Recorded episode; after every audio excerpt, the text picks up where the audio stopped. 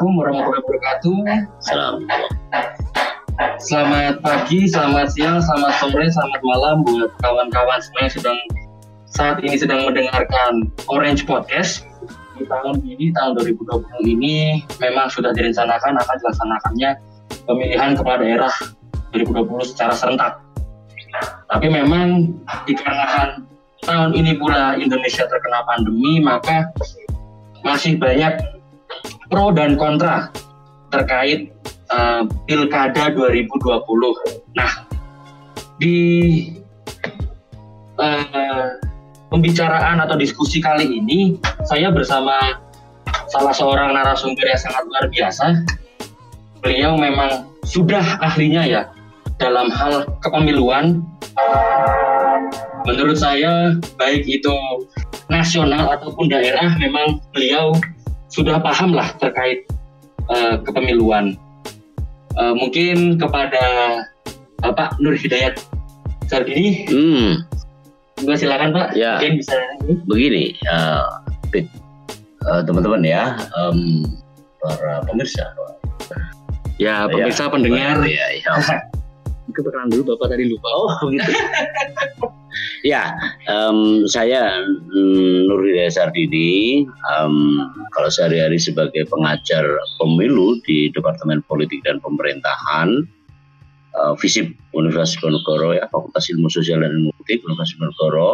Hmm, di eh, internal kampus saya sekarang menjabat sebagai sekretaris program Doktor Ilmu Sosial eh, eh, DIS ya. Kemudian eh, sebelum ini saya pernah menjadi ketua Panwaslu Jawa Tengah di pemilu tahun 2004. Lima tahun kemudian saya mendaftar sebagai Bawaslu dan bahkan terpilih sebagai ketua Bawaslu RI yang pertama di Republik ini. Lalu lima tahun kemudian saya menjadi anggota Dewan Kehormatan Penyelenggara Pemilu Republik Indonesia.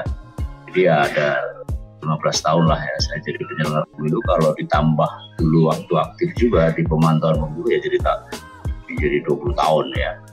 Dan memang saya sangat meminati studi-studi tentang election karena memang ini jarang di Undip eh, tapi juga nggak kepikiran sih sebenarnya. Saya juga hmm, pertama kali terjun ke dunia kepemiluan juga karena perintah dari rektor Prof. Eko Budiarjo waktu itu beliau nawari sama saya kenapa nggak daftar di Panwaslu kan? Saya bilang apa ini menarik? Gitu kan. Waktu itu saya jadi speech writernya Prof. Eko ya. Dan memang saya eh, hampir 12 tahun jadi penulis sambutan rektor Undip sejak Prof. Eko kemudian Prof. Yusolo Bowo jadi memang eh, saya dekat sama beliau dan akhirnya iseng-iseng ditawari begitu ya. Saya langsung. Posisi saya waktu sedang belajar di UI ya tapi dipanggil oleh beliau kata beliau. Tapi ya saya masih bisa mengerjakan tugas-tugas beliau. Dan baru baru selesai ketika Prof. Darto jadi ini jadi rektor dan memang saya sudah tidak sanggup lagi karena saya menjadi ketua Bawaslu hal yang tidak mungkin saya rangkap dan saya rasa kemudian saya limpahkan kepada yang lain. Dan memang atas persetujuan dari Pak Rektor saya kemudian konsultasi dan memang itu diizinkan sembari kemudian memang eh, Prof Susilo Wibowo apa lengser dari jabatan ya kemudian eh, diserahkan kepada orang lain. Nah setelah itulah kemudian saya terjun ke dunia penyelenggaraan pemilu. Kalau dunia pemilu pada umumnya kan luas ya. Tapi ketika kemudian menjadi penyelenggara apa menjadi penyelenggara pemilu agak agak agak perlu perlu kemampuan tersendiri ya karena memang itu kan harus mendaftar karena ini adalah open recruitment dari semua lembaga itu dan memang harus berkompetisi dengan yang lain.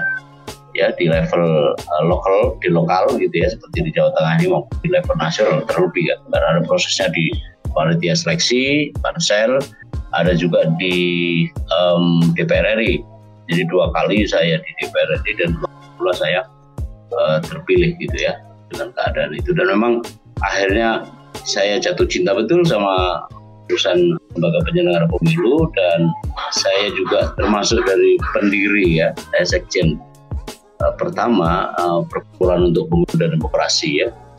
Saya juga pendirinya. Hingga sekarang saya memang lepaskan karena memang sudah cukuplah bagi saya karena di lembaga yang resmi.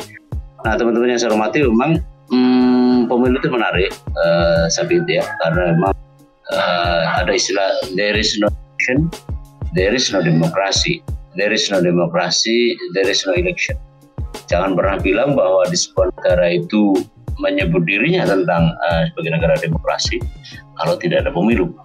Tetapi hmm, jangan pernah juga uh, satu negara ya mengatakan pemilu jika tidak ada demokrasi. Ada gium itu sangat populer di komunitas pemilu internasional dan um, memang itu yang kemudian uh, menjadi dunia saya. Dan uh, itu uh, kampus gitu ya. Saya ingin mahasiswa saya juga paham ya. Dan suatu waktu di antara kalian juga yang perlu juga menjadi uh, diaktif di di pemilu gitu ya. Baik misalnya di lembaga penyelenggara pemilu baik KPU maupun Bawaslu maupun di KPP kalau di KPP kan lebih tinggi dari KPU dan Bawaslu.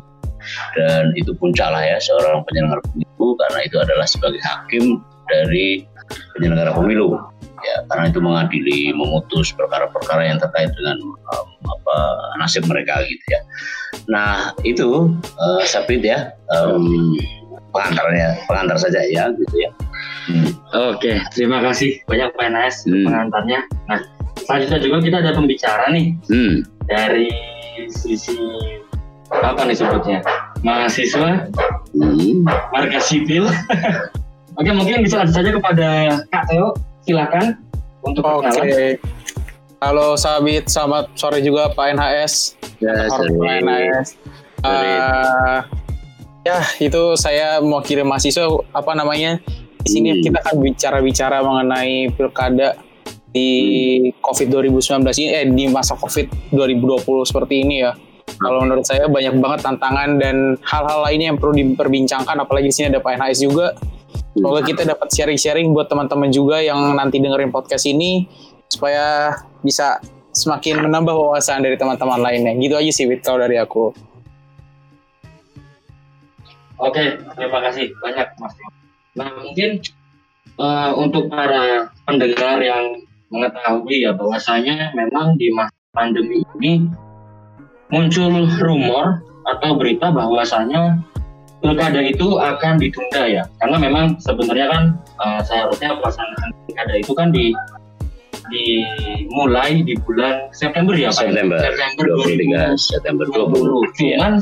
mengingat bahwasanya kasus di Indonesia itu semakin meningkat bahkan sampai sekarang itu per hari itu sudah bisa sampai 3.000 4.000 kasus ya yeah. sekarang Indonesia sudah mencapai ratusan ribu ya yang hmm. sudah ter Hmm.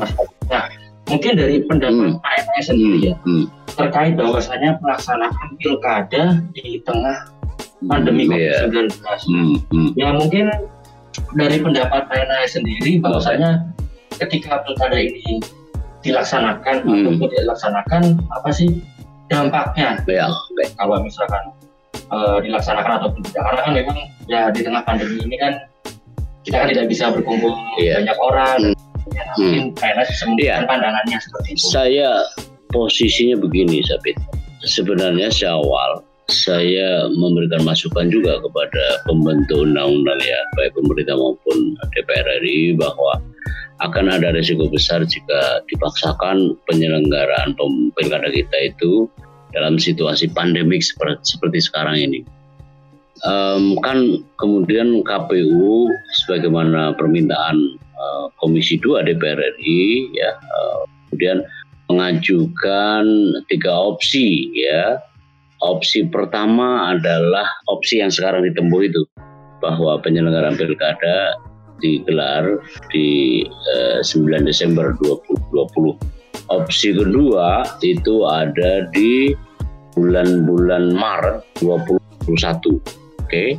nah opsi ketiga itu ada di uh, tahun awal tahun 2021 gitu dengan segala um, argumentasi yang dibangun. Dan ternyata uh, berdasarkan rapat dengan pendapat dengan Komisi 2 DPR RI bahwa yang semula memang di jadwal di September 2020 ini kemudian diundur dengan opsi yang pertama tadi di akhir tahun ini tepatnya adalah Rabu 9 Desember 2020 Nah ini memang sangat beresiko karena laju pertumbuhan maupun penyebaran terhadap COVID-19 ini sangat signifikan.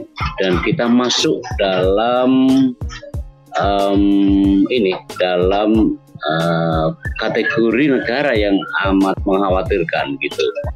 Dan memang itu yang kemudian terjadi. Tapi begini juga Sabit bahwa di dunia ini ada enam, enam negara yang pernah menggelar pemilu ya eh, baik pemilu nasional, pemilu legislatif maupun pres maupun pilkada eh, di tengah-tengah COVID-19 ini atau referendum. Nah, ada 66 negara itu terbagi atas tiga kategori ya. Kategori pertama 20 negara yang menunda gitu ya. Kemudian 36 negara yang menggelar sesuai dengan jadwal mereka gitu ya. Lalu 21 negara yang sudah uh, gelar, sudah berjalan gitu ya. Dan memang ada signifikansi uh, meningkatnya COVID karena menciptakan klaster-klaster baru. Saya mau kasih contoh misalnya di Burundi, di negara Afrika, itu hmm, mentalitas masyarakat ya yang memang belum siap ya jadi tingkat literasi mereka kesadaran mereka yang belum merata itu akhirnya jadi malapetaka. Ya dalam salah satu pemandangan saya punya datanya ya saya data soal data tentang pemilu lengkap ya Nah itu yang kemudian akhirnya jadi seorang ibu-ibu di satu distrik di kampung gitu ya, di, di, di satu kampung di distrik di TPS itu, kemudian karena nggak paham mengenai COVID ini, begitu dia masuk ke TPS oleh penjaga TPS dilarang untuk masuk kalau tidak menggunakan masker. Sedangkan di situ kan negara miskin, tidak semua orang punya masker, lalu kemudian dia menunggu karena dilarang itu, lalu menunggu, lalu dia siapa itu dari luar TPS kepada uh, tetangganya ya. Lalu tetangganya itu kemudian menjawil kalau Jawa itu. Lalu lah nanti dia pinjem itu covid. Ah sorry nah, pinjem itu masker. Lah kemudian dia keluar dari TPS kemudian ya dipakailah itu masker kan. Lalu dia uh, karena diharuskan untuk memakai masker maka kemudian dia masuk masker apa yang kemudian terjadi beberapa minggu ya dua tiga minggu setelah itu kemudian meledak di beberapa distrik sangat signifikan dan bahkan ada ribuan orang meninggal karena COVID-19 itu. Nah itu bentuk yang paling ekstrim, yang paling tidak enak gitu ya. Nah tetapi ada juga dari um, 21 negara yang menggelar pilkada tadi ada yang bagus. Ialah di Korea Selatan. Di Korea Selatan itu sangat uh, disiplin. Kita tahu ya masyarakat Korea itu kan tingkat um, tingkat kohesi sosialnya. Disiplin soliditas ya. Itu tinggi. Tapi nggak ada nggak nggak ada pertambah apa penambahan uh, terpapar covid. Ya uh, tapi memang ada syaratnya tapi syaratnya adalah bahwa mereka memfasilitasi diri. Kalau anda lihat di gambar ini kan memfasilitasi diri dengan segala perangkat-perangkat yang diperlukan. Ya, misalnya Korea Selatan menggelar itu tanggal 15 Desember. Gitu. Nah, 15 Desember itu kemudian mereka ini ada ada ini, ada pakai ini ya, setiap orang orang masuk ke KPPS ke, ke TPS ya. Petugas KPPS-nya sudah menyambang uh, sudah sudah ini sudah sudah sudah memberikan ya uh, masker jadi masker yang berlapis, kemudian helmika itu, hmm. helmika itu, lalu sarung tangan yang sekali pakai. Oke. Okay. Nah, para pemilih hadir di TPS itu begitu masuk dia diukur suhu tubuhnya. Oke. Okay. Lalu antre dalam jarak kurang uh, satu satu dua meter. Orang Korea memang sangat disiplin, diharuskan didisinfektan, didisinfeksi sebenarnya yang benar istilahnya ya. Lalu bercuci tangan, uh, hand sanitizer, hand sanitizer, Kemudian masing-masing itu diberi sarung tangan plastik gratis di situ dan itu sekali pakai. Lalu kemudian nanti keluar pakai tinta. Tintanya nggak dicelup, tapi ditetes. Karena sangat dimungkinkan menurut penelitian ahli di sana, kalau dicelup nanti bisa nular dan seterusnya lah. Nah memang sangat disiplin itu dan dan itu yang kemudian mendisiplinkan mereka. Anda lihat misalnya eh, setiap orang ini kan bercara pakai masker semua tidak ada yang tidak pakai masker. Dan memang kebiasaan orang Korea juga suka ma pakai masker dalam kondisi normal sekalipun. Saya kebetulan punya kawan di sana, uh, dia sekolah di dia dia dosen ITB yang sekolah di sana, kasih suka cerita sama saya karena sering ketemu.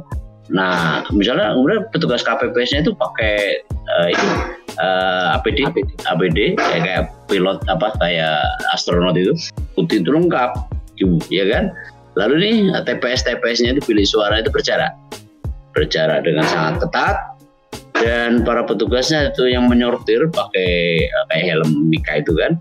Lalu ya sudah, nanti dokumennya juga disemprot lagi, disemprot lagi tuh uh, apa sabit dan nah ini dia coba petugas-petugas itu dokumen itu disemprot pakai cairan yang tidak merusak terhadap dokumen. Ya, apa apa setelahnya pemilu di Korea ini dipuji oleh masyarakat internasional oleh lembaga uh, IDEA, IDEA itu adalah lembaga internasional yang berbasis di Sweden, di Swedia, itu memuji dan itu menjadi contoh terbaik dari penyelenggara pemilu yang dilakukan setelah-setelahnya. Dan uh, orang banyak belajar betul. Eh, KPU eh, kita itu juga ma masuk belajar dari proses itu karena memang tidak ada yang yang yang melonjak gara-gara ini tidak menciptakan kluster sebagaimana yang tadi saya ceritakan di di, di Korea tadi. Nah selain tingkat partisipasi cukup pemilu cukup tinggi 66,2 persen juga masyarakat Korea kan anda kenal memiliki kohesi sosial disiplin tinggi gitu ya uh, sangat ketat dan itu memang kemudian uh, hasilnya tidak ada tidak ada masalah. Nah, pada intinya adalah uh, memang disiplin menerapkan pola ini. Saya tidak setuju, Sabit, uh, apa pilkada ini hari pemungutan suara di, diadakan tanggal 19 Tetapi saya juga berpesan kepada KPU, kalau memang begitu ya syaratnya adalah harus diperketat penggunaan uh, apa, protokol, penerapan protokol gitu ya, uh, karena nggak ada cara lain. Dan karena itu pemungutan di Korea tadi itu sampai tingkat partisipasi sangat tinggi 66,2 persen hitungnya tinggi ya lalu pemungutan suara tanggal 15 April itu ya berjalan sukses dan itu yang kemudian memang jadi uh, role model ya dan uh, itu yang kemudian di, jadi cerita sukses penyelenggaraan pemilu di kala uh, di tengah uh, pandemi COVID-19 ini. Nah, itu yang um, model Korea, model yang bagus. Ah, tapi ada juga tapi yang model Amerika. Ya, ini sebentar lagi bulan November, ya. seperti juga lima empat tahun yang lalu saya di uh, Washington, uh, keliling di, di Washington, Washington DC, di Virginia, di Maryland, ya. Uh, saya dapat undangan dari IFS, lembaga internasional, jadi pemantau tamu gitu. Dan uh, ini udah siklus ya, siklus tahunan ini. Dan November ini kan akan ada pemungutan suara di sana gitu ya untuk untuk antara Joe Biden dan Trump ya dari Republikan. Nah itu um, itu nggak ada pakai. Jadi pemilu uh, di Amerika itu ada namanya sistem pemilu internal uh, uh, Day. Itu digelar dan kemudian tanpa ini di kampanye uh, apa Joe Biden ya Joe Biden yang kemudian meledakkan terhadap ini. Ini nggak ada ini kan nggak ada nggak ada masker dan segala macam lepas saja. Dan memang Amerika paling jorok ya soal, soal ini. Dan hanya itulah kemudian uh, Trump kan secara terang-terangan dia jadi um, frontal kan sama WHO kan. Nah, itu iya. Nah, itu uh, memang itu. Nah itu yang kemudian jadi masalah dan itu meledak. Kan langsung meninggal pada waktu itu. Gitu.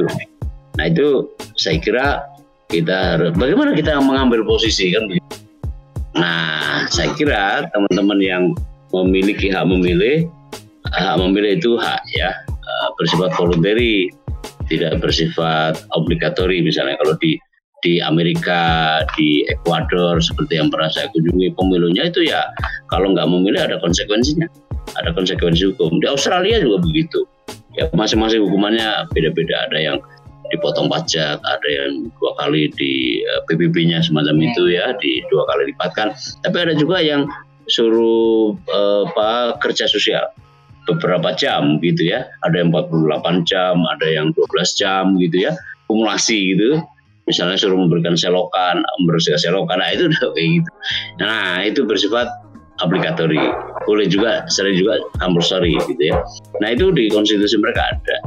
Nah yang penting apa sih pelajaran yang bisa kita petik? Kalau memang kita sudah menetapkan tanggal 9 Desember sebagai hari pemilu maka memang harus ada penyesuaian-penyesuaian.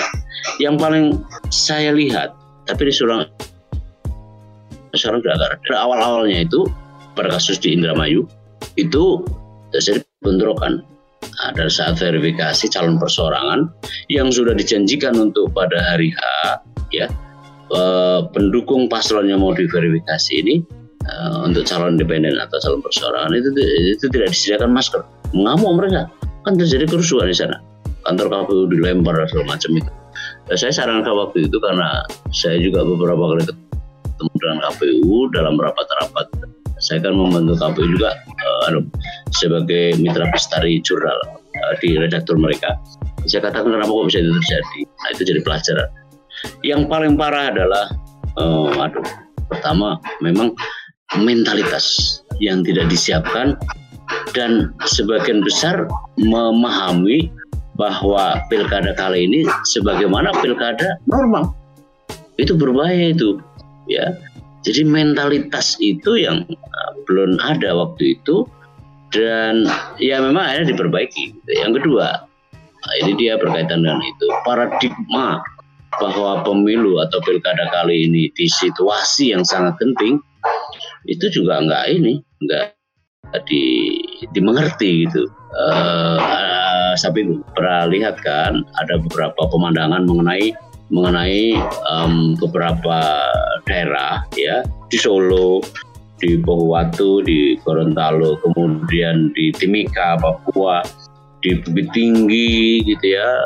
Itu kan pemandangannya pendukung paslon pada saat mendaftar di KPU ya beberapa bulan yang lalu itu disertai uh, ribuan masanya. Sudah kayak kampanye ya kan? Nah itu yang yang fatal gitu ya. Dan ya itulah kemudian akhirnya jadi masalah yang sangat serius gitu ya. Nah um, saya masih terus saja masih ditekan karena mentalitas masyarakat yang belum secara merata itu itu nanti datang lalu tanpa secara disiplin menggunakan uh, menerapkan uh, protokol. Itu yang saya khawatirkan.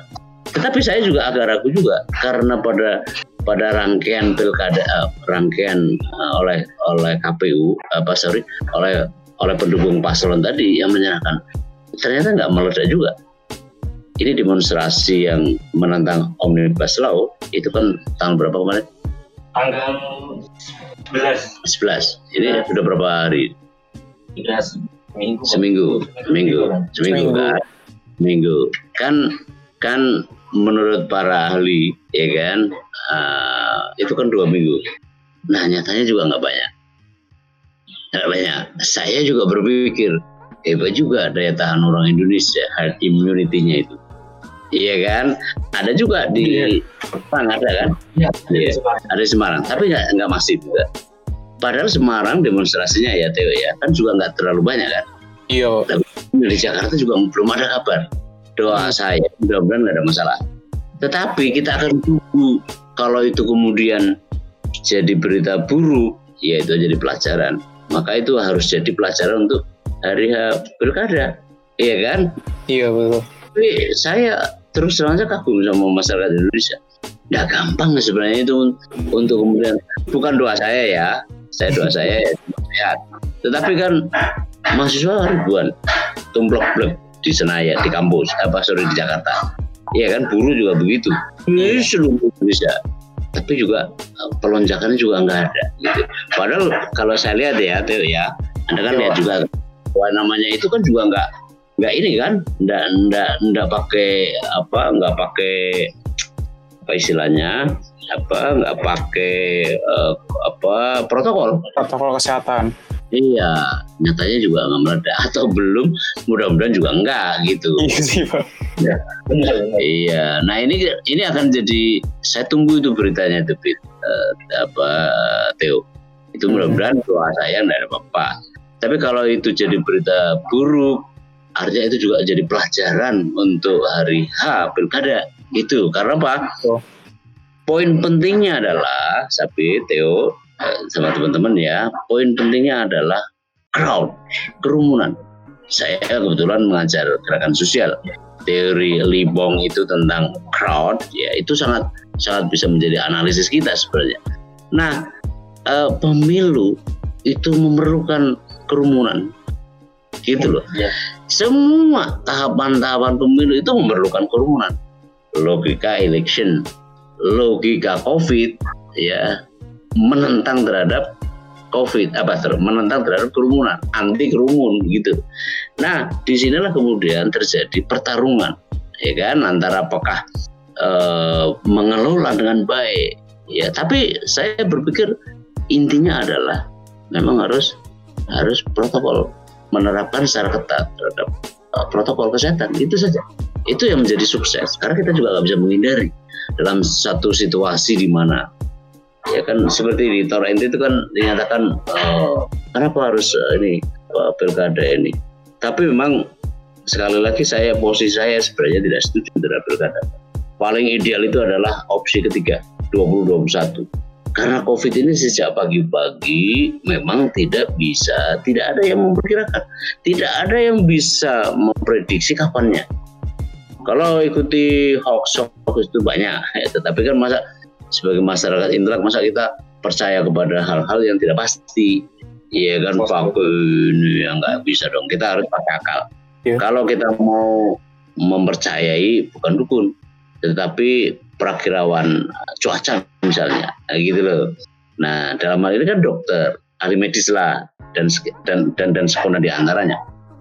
Dan memang tidak ada satupun yang memperkirakan kapan waktu waktu covid ini akan bisa mereda nyatanya kan juga kecenderungannya masih meningkat itu masih belum melandai lah begitu ya tapi masih Iya belum ya belum turun tapi masih naik naik gitu ya. Dan kita ini kan termasuk uh, uh, 12 dari seluruh dunia yang itu nggak turun-turun.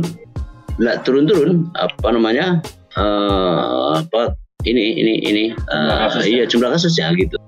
Saya punya datanya sebenarnya tapi intinya memang harus kita antisipasi di tanggal itu dan perlu dikabarkan ke semuanya. Teman-teman kalau ingin menggunakan hak memilihnya hak memilih maka eh, jangan lupakan eh, apa masker makanya tadi saya pikir sini saya minta untuk cuci tangan itu dengan sabun Iya kita kita paling enak saja lah kita, kita nikmati saja gitu ya. Ya ini kan kita sudah tahu ini efeknya lalu kita lakukan. Ya namanya kita bukan orang berakal. Oke, kira-kira gitu Theo, Sabit. Oh iya Pak, oke. Terima kasih banyak PNS atas hmm. pendapat pilkada dan pandemi COVID yang memang kalau kita lihat juga eh, PNS juga menyebutkan terdapat dua negara yang bisa dilihat lah eh, contohnya dari pelaksanaan pilkada atau pemilunya ya Korea Selatan hmm. dan Amerika Serikat di mana Korea Selatan di dipuji-puji oleh dunia karena tindakan preventifnya untuk mengurangi penyebaran COVID-19.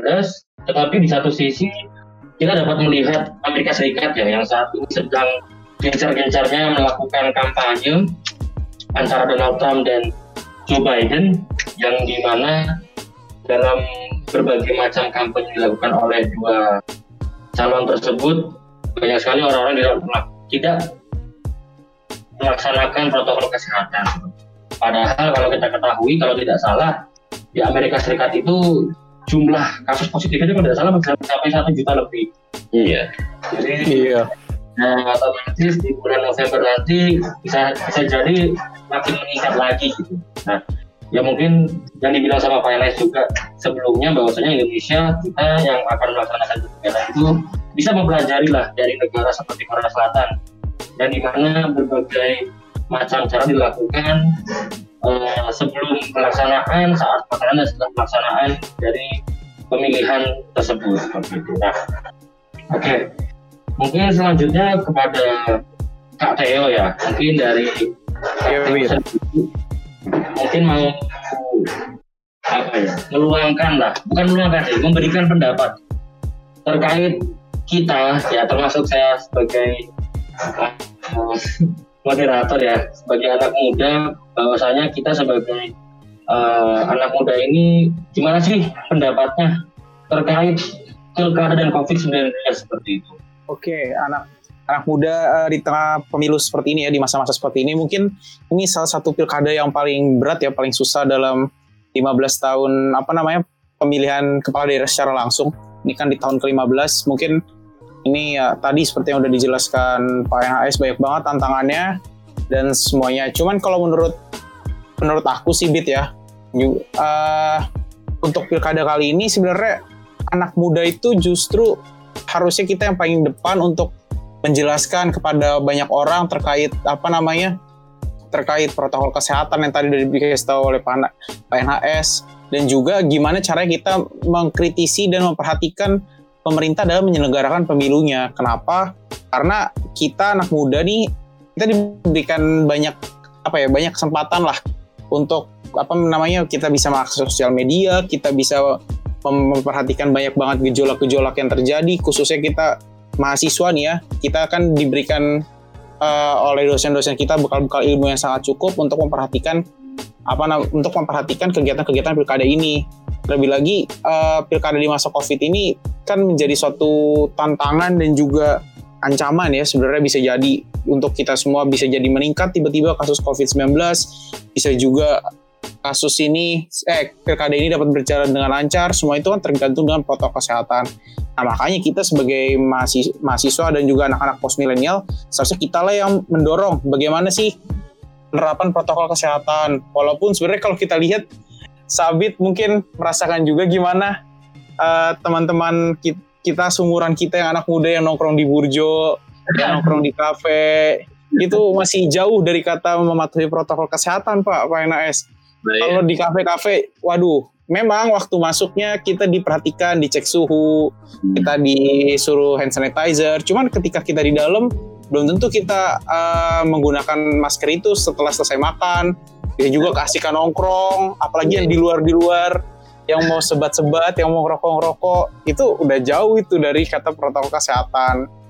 Nah, hmm. itu sebenarnya satu sisi yang mungkin ya sedikit jadi ironi lah buat anak muda yang seharusnya kita tuh uh, yang menggelorakan kampanye bahwa kita harus mematuhi protokol kesehatan. Banyak sih teman-teman anak muda yang udah melakukan hal tersebut khususnya di untuk pilkada di Tangerang Selatan udah dari dua dua calon yang ada dan dari tiga tiga calon kepala daerah kepala daerah di sana itu mereka punya tim-tim untuk khusus anak muda hmm. yang menarik mereka terus mengkampanyekan penggunaan protokol kesehatan masker jadi hal-hal yang dilakukan hal seperti itu.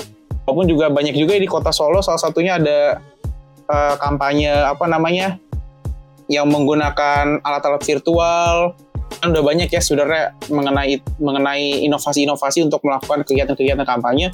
Cuman untuk anak muda posisinya ya seharusnya kita lah yang mengkampanyekan gimana sih caranya menggunakan protokol kesehatan yang baik di saat-saat seperti apa supaya kita semua tuh ya menjalankan pilkada dengan nyaman karena ya pilkada ini kan pesta demokrasi ya katanya hmm. gitu. Pesta itu tadi juga udah dijelaskan oleh Pak NHS bahwa hampir dari semua kegiatan pilkada tuh menimbulkan crowd kerumunan gitu loh.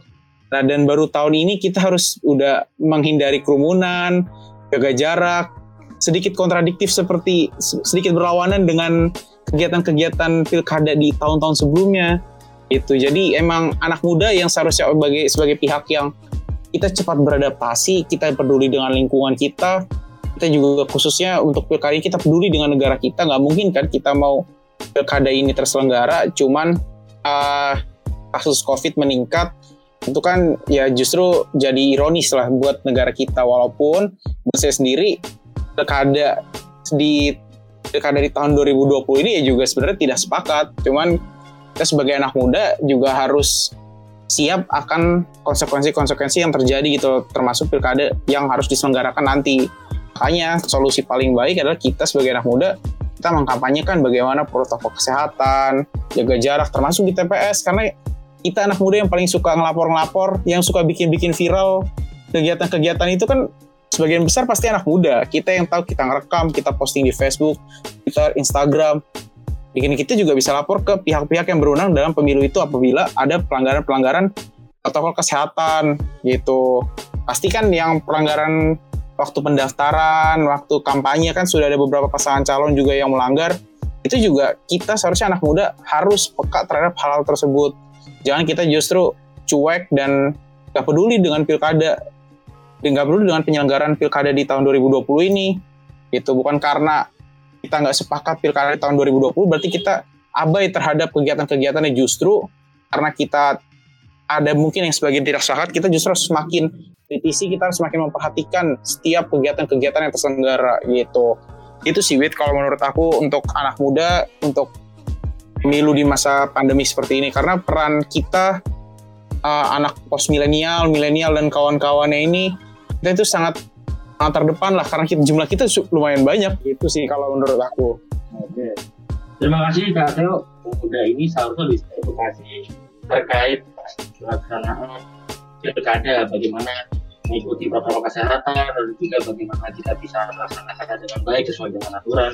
Tapi uh, di sisi lain ya secara secara ironis juga bahwasanya anak-anak muda kadang kalau misalkan berkumpul bermain juga suka lupa dalam uh, melaksanakan protokol kesehatan. Walaupun memang penggunaan masker, penggunaan sanitizer memang uh, di awal atau sebelum berangkat kan pasti selalu digunakan ya. Cuman kan ketika kita berkumpul dan sebagainya kan kadang kita juga lupa dengan uh, apa yang kita lakukan jadi ya sebenarnya di masa seperti ini memang kita masih banyak lah yang harus kita lakukan masih banyak yang harus kita uh, cerdaskan tidak hanya diri sendiri tapi tidak hanya orang lain tetapi juga diri sendiri kita oke mungkin uh, selanjutnya mungkin aku ingin bertanya kepada Pak Enan ya mungkin hmm. sebenarnya uh, pengen tahu aja maksudnya kalau misalkan ketika pilkada ini terus diundur terus diundur apakah itu dapat uh, apa namanya dapat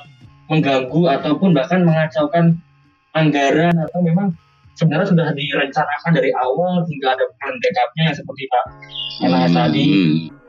Ya, ya, memang ada ada problem yang dipikirkan oleh pemerintah ya terutama terkait dengan akhir masa jabatan seorang kepala daerah di 270 eh, 270 uh, kabupaten kota dan provinsi serta kota tadi itu memang kan lima tahun sekali harus apa menggelar pilkada. Pilkada itu akan dimulai uh, setelah lima enam bulan masa akhir jabatan seorang kepala daerah itu berakhir gitu itu ada mekanisme tersendiri dan setiap daerah beda-beda gitu ya tetapi karena ini adalah gelombang kedua setelah 2015 yang lampau ini, ini siklus 2015 eh, ini yang pilkada ini yang serentak kali pertama digelar di Indonesia itu maka kemudian diadakan diadakan uh, harus itu sesuai dengan akhir masa jabatan AMJ ya nah kalau dulu pilkada sebelum diserentakkan seperti sekarang akhir masa jabatan bisa dipenuhi oleh pemerintah. Jadi begini, akhir masa jabatan kalau belum terpilih itu kepala daerah yang baru, maka uh, uh, transisi antara pejabat lama petahana dengan pejabat baru. Kalau dia daftar lagi sebagai petahana, maka harus di PLT kan? Uh, so, PLH atau PLT mekanisme itu. Nah dari mana itu uh, eh, PLT atau PLH dari pejabat di atasnya. Misalnya kalau kalau di Jawa Tengah gitu ya, kalau di Jawa Tengah, sorry bukan Jawa Tengah, kalau di daerah-daerah ya, kabupaten kota maka pejabat provinsi yang harus menjadi pejabat wali kota atau bupati itu apa kalau kalau di tingkat kabupaten kota gitu ya. Kalau di tingkat uh, gubernur di di provinsi, maka itu pejabat di Kementerian Dalam Negeri harus eselon satu loh, tidak main-main. Eselon satu itu jumlahnya jauh lebih sedikit daripada eselon uh, dua ke bawah. Nah, kalau serentak, nah itulah bayangkan 270 kalau diserentakkan, ya, tapi 9 provinsi sekarang ya di di 20 70 di di 20 20 ini 9 itu pertama ya. Itu pertimbangan pertama yang tampaknya masuk akal karena tidak hmm, bisa. Walaupun saya termasuk berpendirian kan bisa kalau udah dibikin perpu kan apa apa masalahnya gitu ya. Nah itu pertama. Kedua um, kedua uh, di dalam di dalam proses itu gitu ya uh, di dalam di dalam itu di dalam itu ada pertimbangan lain. Dan tampaknya ini yang kurang bagus sebenarnya. Karena ini kan uh, pertumbuhan ekonomi kan ya kan? Sejak pandemi Mei uh, Maret 2020 tempo hari itu pergerakan ekonomi tidak ada. Nah, tampaknya memang pemerintah memaksakan diri untuk menggelar pilkada antara lain dari situ. Dan ini akan dijadikan instrumen uh, pergerakan ekonomi. Karena dengan belanja dalam pilkada, anggaran, itu kan uh, dia bisa beli dan segala macam. Dan itu artinya menggerakkan ekonomi, barang sedikit. Dan memang sebelum pilkada sekalipun, kata Bank Indonesia, ya pergerakan ekonomi itu meningkat sepertiga PDRB di suatu daerah. Nah, dengan begitu dia akan jadi instrumen. Kalau ada uang nggak bisa dibelanjakan, repot ya nanti pergerakan ekonomi secara makro nasional tidak bisa dan itu akan makin membuka pertumbuhan ekonomi. Perkiraannya kan 0,2 persen pertumbuhan ekonomi dan kalau begitu soalnya seperti keterangan dari Ibu Menteri Keuangan itu mengatakan bahwa ini kalau nggak digerakkan ya akan 0, sekian persen hanya dari makan minum saja konsumsi saja. Nah makanya itu digalakkan dan tampaknya ini akan jadi instrumen um, pilkada ini supaya sebagai bagian dari instrumen pergerakan ekonomi, pertumbuhan ekonomi. Nah, memang agak dipaksakan, tetapi dan tampaknya memang pemerintah itu ngotot di situ dan dia mengambil opsi yang paling cepat. Ya, apa opsi uh, opsi uh, yang satu yang yang sekarang inilah yang ditempuh itu. Padahal KPU mengajukan tiga opsi. Opsi yang pertama ini yang digunakan, dua opsi yang lain uh, Maret 2021 ya kan? Lalu pasca 2021 gitu. Nah tapi ya sudahlah tapi yang penting sekarang menurut saya uh, terpulang kepada kita masing-masing ya walaupun um, saya lihat dari peraturan-peraturan KPU peraturan-peraturan Bawaslu itu sudah mengadopsi dalam uh, electionnya itu um, pilkada apa protokol 2000, uh, protokol uh, COVID gitu dan saya rasa itu harus secara serius. Memang pada awalnya agak terseok, tapi kalau teman-teman bisa lihat di peraturan KPU seluruhnya ada empat atau lima yang baru itu memang sudah mengadopsi sebagaimana di Korea juga um, pil pemilu di, di di masa COVID pandemi COVID-19 ini dan dan dan kalau sudah begitu akhirnya terpulang kepada masing-masing pribadi kan um, hmm, tapi memang ada ada fenomena yang agak mengkhawatirkan juga karena di sejumlah negara yang saya sebut tadi itu ya ada fobi terhadap COVID, khawatir terhadap COVID. Ya, nah fobi itu skalanya agak besar, mengkhawatirkan. Saya mau kasih contoh di di Prancis ya. Di Prancis itu uh, municipal local election gitu ya, semacam pilkada di level provinsi. Akhirnya kemudian um, pemilih nggak mau datang ke TPS karena hobi itu, ya kan? Iya. Dan pemilu terakhir ya itu menjadi momok betul buat pemilih. Padahal anda tahu tingkat pendidikan kita dengan mereka kan kalau mau dibilang kan tinggian mereka. Ya, itu aja uh, takut gitu ya. Nah di sini memang harus uh, masyarakat itu diyakinkan oleh KPU terutama ya kan covid apa di ini misalnya begini datanya itu kan eh, KPU misalnya sekarang ini kan menargetkan 77,5 persen tampaknya ingin memang ingin KPU itu ingin mengulang cerita sukses di 2019 kemarin ya sebesar 8,81 iya. 97 persen. Nah tetapi di pilkada Prancis ya uh, ini uh, menurun gitu. Karena di sana gitu uh, ini kan menurut grafik yang belum nih ya kan? Ya. Nah, dari dari 66 persen menjadi berapa? Nah ya itu yang menurut secara gratis 46 sekian persen. Nah itu yang menurut saya harus diantisipasi. Tapi saya sampai hari ini masih ber, ber, berkeyakinan memang agak susah orang untuk dikirim datang ke TPS pada hari kalau tidak dilakukan secara masif ya. Karena memang ada fobi di masyarakat ya. Kecuali ada dorongan lain. Yang dorongan lain itu tentu ini juga banyak faktor lah orang datang ke TPS ya. Angka angka voters turn out istilahnya. Voters turn out itu orang yang hadir di TPS dan memberikan suara. Karena ada juga pemilih yang datang tapi tidak memberikan suara. Nah itu kalau ini, nah itu yang yang kecenderungannya terus terang aja. Kalau kecuali Korea tadi itu sampai uh, berapa 60 sekian persen ya. Tapi kalau di banyak negara ya menurut uh, khawatirannya cuma satu tadi itu uh, apa COVID-19 fobia gitu. Nah itu itu yang menurut saya harus diantisipasi. Ya kira-kira gitu, Fit. Oke. Okay. Tadi PNS sudah menjelaskan sih pilkada harus uh, arti bukan secepatnya tapi hmm. harus dilaksanakan sesuai dengan waktu dan yeah. tadi. Ini memang problem global. Iya masalah bukan nasional. Bahkan sampai negara maju di Eropa seperti Prancis pun juga uh, yang di mana tingkat pendidikan lebih tinggi ya. Itu pun juga menurun. menurun. Tingkat partisipasi kan COVID-19 mungkin untuk Mas Teo ya.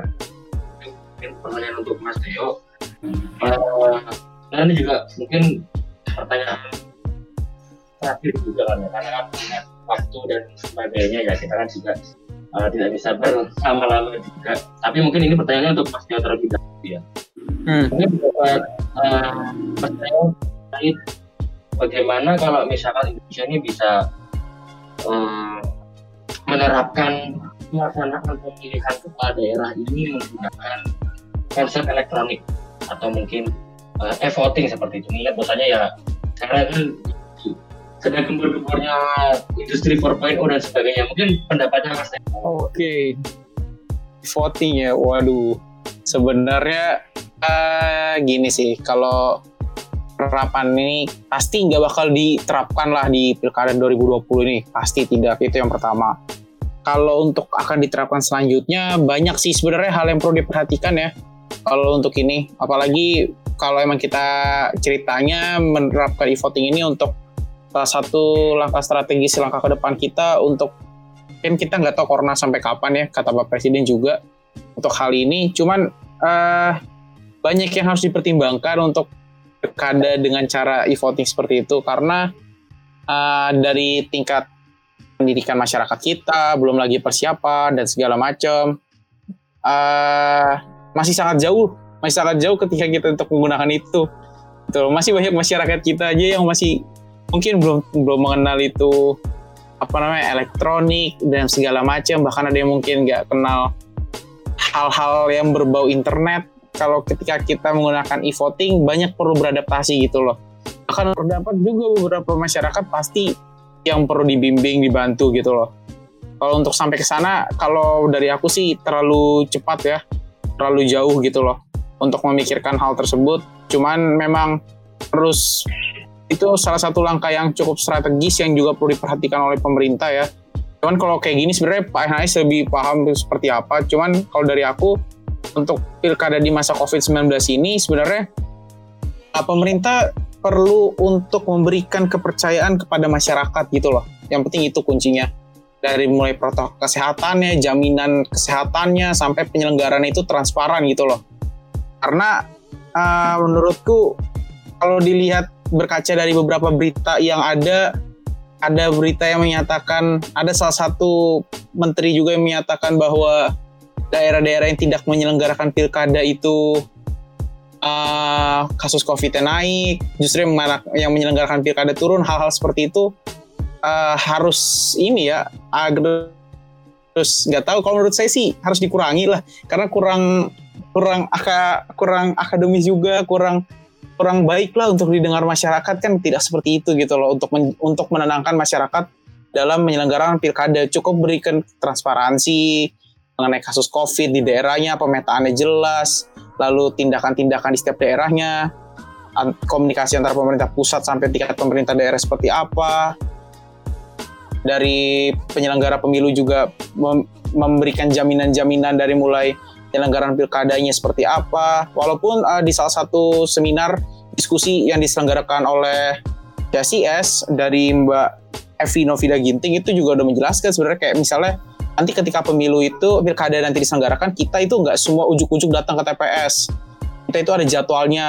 Itu salah satu langkah bagus. Hal-hal seperti itu yang justru perlu dikampanyekan karena hal ini justru saya malah baru dengar di ketika di diskusi itu gitu loh Padahal ini salah satu terobosan yang cukup baik buat kita semua. Kayak misalnya, terus di setiap TPS jumlahnya berkurang. Saya lupa dari 800 jadi 500 atau dari 500 jadi berapa. Hal-hal seperti itu yang justru itulah yang menenangkan masyarakat ketika tadi kalau memang tantangannya kita harus mencoblos ke TPS. Gitu loh. Dibanding kita e-voting, hal-hal seperti inilah yang justru ayo ayo di, di, dikampanyekan lebih lagi oleh KPU, pemerintah dan juga kita ya mahasiswa dan juga seluruh akademisi juga kita memberikan masukan terhadap langkah-langkah strategis yang dilakukan tersebut. Gitu sih, Bet. Oke, terima kasih banyak uh, Mas Teo atas pendapatnya terkait uh, bagaimana dari Indonesia melaksanakan voting atau sebenarnya alternatif yang lainnya lah untuk melaksanakan pilkada ini tanpa menambah jumlah kasus ataupun juga sesuai dengan uh, pelaksanaan pilkada yang maksimal. Nah mungkin pendapat dari Pak sendiri ya terkait hmm. apakah Indonesia siap untuk menekan voting atau memang sebenarnya KPU sudah menentukan, mempersiapkan sebenarnya nanti sewaktu uh, pencoblosan nanti seperti apa? Benar itu kalau 2020 ini seperti Theo bilang memang nggak mungkin ya kan? Yang paling jauh yang sudah akan dilakukan oleh KPU sebagaimana rencana mereka adalah e-rekap itu saja kan terbatas. Tetapi kalau e-voting jelas panjang dan memang ini problem yang sudah sejak lama hampir 10 tahun pada waktu saya terlibat dalam banyak kegiatan mengenai pembahasan masalah ini juga sudah dibicarakan. Problem utama adalah karena um, apa, apa uh, trust di DPR RI dan pemerintah ini pemerintah sendiri juga juga nggak ini nggak mendorong. Ya, padahal putusan MK sudah banyak sekali yang bisa dijadikan acuan. Dan ini soal trust kalau soal teknologi perangkat keras itu saya kira bisa di bisa dilakukan lah. Tapi memang um, saya pernah terlibat dalam penyusunan roadmap bahwa mendingan tidak usah e-voting saja tetapi melalui ini saja misalnya e-rekap e-rekap gitu ya. Kemudian e apa e-counting penghitungan elektronik segala macam. Tidak perlu pakai e-voting karena itu berat sekali. Selain anggaran, walaupun anggaran tentu bisa di, bisa dipenuhi sebenarnya. Tapi problem sekarang hari ini adalah dasar hukum yang tidak dibahas oleh uh, pembentuk undang-undang. Pembentuk undang-undang itu adalah DPR RI dan pemerintah yang memang sampai hari ini memang tidak demen, tidak semangat untuk membahas itu. Uh, karena ada peristiwa di 2009 yang membuat uh, saling tidak percaya antar uh, pemain politik, antar aktor politik. Justru Justru problemnya adalah di pembentuk undang, bukan di bukan masyarakat. Kalau masyarakat saya kira tinggal menyesuaikan, ya masyarakat sudah terbentuk trust. Bisa bayangkan, ya, Sabit punya ATM kan? Ya, Oke, okay, punya ATM. Nah, ATM itu kan sebenarnya uang kita malah. Yang yang kalau orang curiga pasti tidak akan menanam uangnya, nabung uangnya, saving uangnya di bank. Dan kemudian kan kita kayak ditipu aja sebenarnya kalau mau kita kasar bahasanya uh, setelah anda serahkan uang sekian juta misalnya lalu anda kan cuma dikasih uh, angka. Yakin bahwa itu uang uang anda tidak ada masalah. Iya kan? Ya, artinya sebenarnya ada trust. Trust itu kan harus dibangun. Ya iya. ya, kan? Building harus harus trust building gitu ya. Nah yang saya kira itu tidak ya tidak bisa di apa eh, sebenarnya problemnya problem uh, pemerintah dan DPR ini tidak tidak membuat dasar hukumnya. Kenapa kok begitu? Karena bagi KPU ini penting. Karena nanti ada terjemahan untuk anggaran, ada terjemahan untuk uh, penyediaan perangkat keras gitu ya, perangkat lunaknya dan apa infrastruktur seluruh Indonesia. Saya mengamati di India, dia lumayan sukses dalam penerapan uh, nggak usah e-voting lah, e-counting, uh, e-rekap gitu ya. Saya misalnya di empat tahun yang lalu di Amerika itu begini, sistem sana itu di TPS-TPS itu itu kemudian memilih di TPS TPS sana itu nggak perlu pakai kita bikin bangun. Seperti di depan halaman atau macam cukup aja di sekolahan di public uh, facilities gitu. nah itu saja. Lalu mereka mau ambil apa ambil ATM ah, sorry ambil ini ambil kertas suara yang sudah di ini kemudian dilingkari sana pakai sistemnya pakai uh, lingkari. Lalu kemudian dipindah ya, langsung ke tabulasi nasional dan di situ tidak, tidak diperlukan ada PPS, PPK, KPU kabupaten kota, KPU provinsi karena udah langsung nih dan memang sistem penyelenggara pemilu di Amerika itu based on governments gitu ya eh, bagian dari kegiatan pemerintahan hal yang tidak mungkin dilaksanakan di Indonesia karena secara pemilu kita di masa orde baru tidak enak ya. karena bagian dari pemenangan terhadap Golkar misalnya gitu. Nah itu itu yang itu yang pertama. Yang kedua di Ekuador, Ekuador hampir sama. Saya di 2014 ya 2015 sana itu mereka. KPPS-nya cuma tiga orang. Satu yang megang ente punya laptop tadi itu, lalu kemudian dia punya modem disambungkan ke ke server di nasional. Lalu uh, dua yang lain itu menjaga uh, anu kotak suara. Satunya lagi ya satunya lagi menjaga gudang surat suara. Jadi begitu langsung di ini langsung stroke dikasih stroke lalu nyoblos. Nyoblosnya bukan uh, menandai menandai istilahnya itu ya pakai ini saja pakai coblos saja memang tapi kemudian dipindah langsung ke tabungan nasional jadi itu bisa mengurangi uh, biaya anggaran pemilu. Dan Anda tahu bahwa 64% persen anggaran pemilu gunakan untuk menghonori petugas. Nah, itu. saya secara pribadi pada waktu jadi ketua bawaslu di KPP sudah pernah terlibat eh, dengan Pak Penas dengan BPPT. Siap kita, siap kita. Cuma problemnya adalah di pembentuk undang-undang. Pembentuk undang-undang tidak mau membuat ini. Kenapa? ya mungkin tahu sendiri lah mata rantai dari penganggaran ini kan besar. Gitu. Nah itu kan kelakuan kalau udah kayak gitu kan. Nah, kalau menurut saya harus cepat atau lambat. Nggak usah langsung e-voting nggak apa-apa. Kita mulai dari misalnya um, e-rekap ya. Yang siap. Kata-kata siap ini betul-betul menghina betul kepada rakyat. Kalau rakyat tidak siap rakyat itu kan sebenarnya tinggal kita bagaimana menjelaskan secara transparan gitu ya alatnya bisa um, ya, bisa diaudit atau auditable gitu. Ya kita udah, udah kan itu eh, BPWT siap eh, ITB siap gitu Bapenas sudah siap gitu. Tapi kalau pengambil keputusan namanya pemerintah dan DPR nggak mau kita nggak jawab apa gitu. Ya kan? Kalau KPU gampang karena ada dasar hukumnya dia akan terjemahkan itu dalam bentuk peraturan KPU nah begitu jadi problemnya Nah, kalau begitu bukan nggak usah e-voting dulu, kita mulai dari yang paling mungkin dulu. Misalnya, kalau karena alasan pembentuk undang-undang, maka kita bikin roadmap. Di tahun pertama pemilu pertama pada waktu nantinya itu, ya sudah ibu kota saja, ibu kota negara, ibu kota provinsi, ibu kota kabupaten kota, ibu kota kecamatan, gitu ya. Mereka yang melek informasi, melek tidak buta huruf, ya, tingkat literasi tinggi, kan di ibu kota pasti begitu iya kan?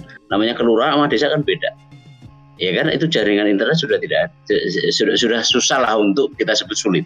Apalagi dengan sekarang ini kondisi ya semua orang uh, familiar anak-anak juga sudah akrab dan anak saya juga membuka laptop zoom udah udah udah lancar langsung connect ke ke servernya punyanya sekolahnya gitu ya. Jadi artinya sebenarnya tidak ada masalah iya kan kalau khawatir karena masyarakat kita mulai dari yang di ibu kota harus dibangun asumsi karena indikator masyarakat yang maju adalah di ibu kota. Nah, lalu ibu kota negara misalnya Jakarta saya kira sudah harus semua itu karena nggak ada masalah. Lalu ibu kota provinsi atau kesanggupan ibu kota kota kabupaten kota yang sanggup, begitu kan? Lalu bahkan kalau menurut, menurut uh, auditnya KPU siap, ya bergabungan dari pemerintah sama KPU atau Bawaslu siap, ya sudah laksanakan nah, tingkat kesanggupan itu Sekali lagi Sabit, Theo, problemnya adalah ada di undang-undang sehingga dasar hukum. Kenapa harus begitu penting? Ya penting karena di situ masalah perlengkapan ya. harus ada dasar hukumnya. Kalau enggak eh, prahara KPU di tahun 2004 yang banyak ditanggapi sama KPK itu bisa terulang. Karena harus ada dasar hukumnya dong. Dari mana? Bisa mungkin anggaran. Nah gitu loh. Jadi kalau Anda tanyakan apa problemnya, kenapa tidak bisa diterapkan, memanfaatkan TIK, Teknologi Informasi dan Komunikasi atau ITC, satu-satunya adalah karena masalah membentuk undang-undang yang tidak punya sikap, pembentuk undang-undangnya belum belum ngeh gitu, mengeh ya untuk menerapkan ini saja gitu. Gitu. Sip, sip, sip. Oke.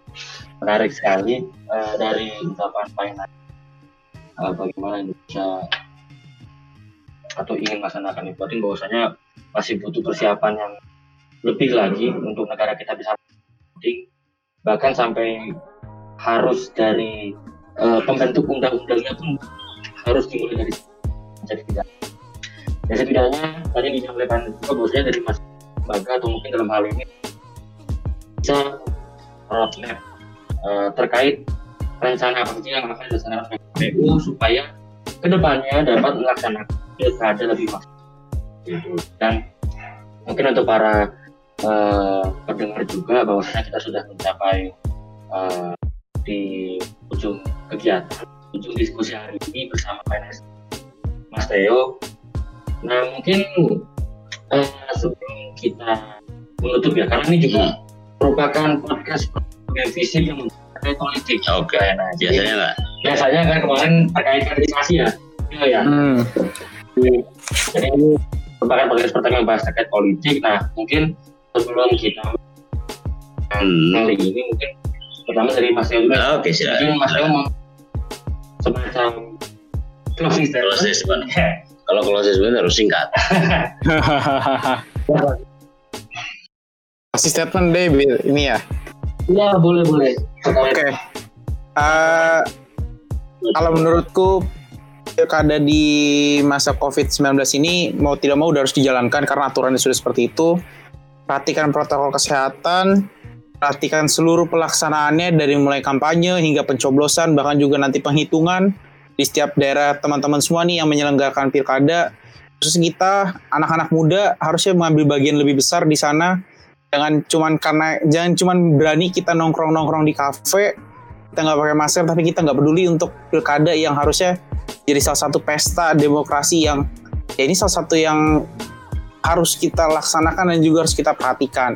Mungkin itu aja. Yang penting protokol kesehatan diikuti. Itu cuci tangan jaga jarak itu itu aja sih kalau dari aku. Oke terima kasih banyak.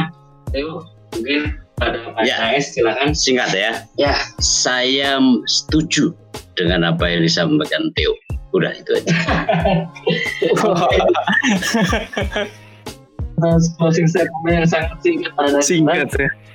Ya mungkin kalau dari saya sebagai host ya dalam diskusi podcast kali ini ya sebenarnya memang masih banyak yang diperhatikan lagi tidak hanya oleh tapi juga oleh masyarakat ya terkait karena pilkada ini semoga ke depannya kita bisa melaksanakan uh, pengawalan dan juga pelaksanaan dari pilkada itu sendiri secara lancar dan aman. Oke. Okay.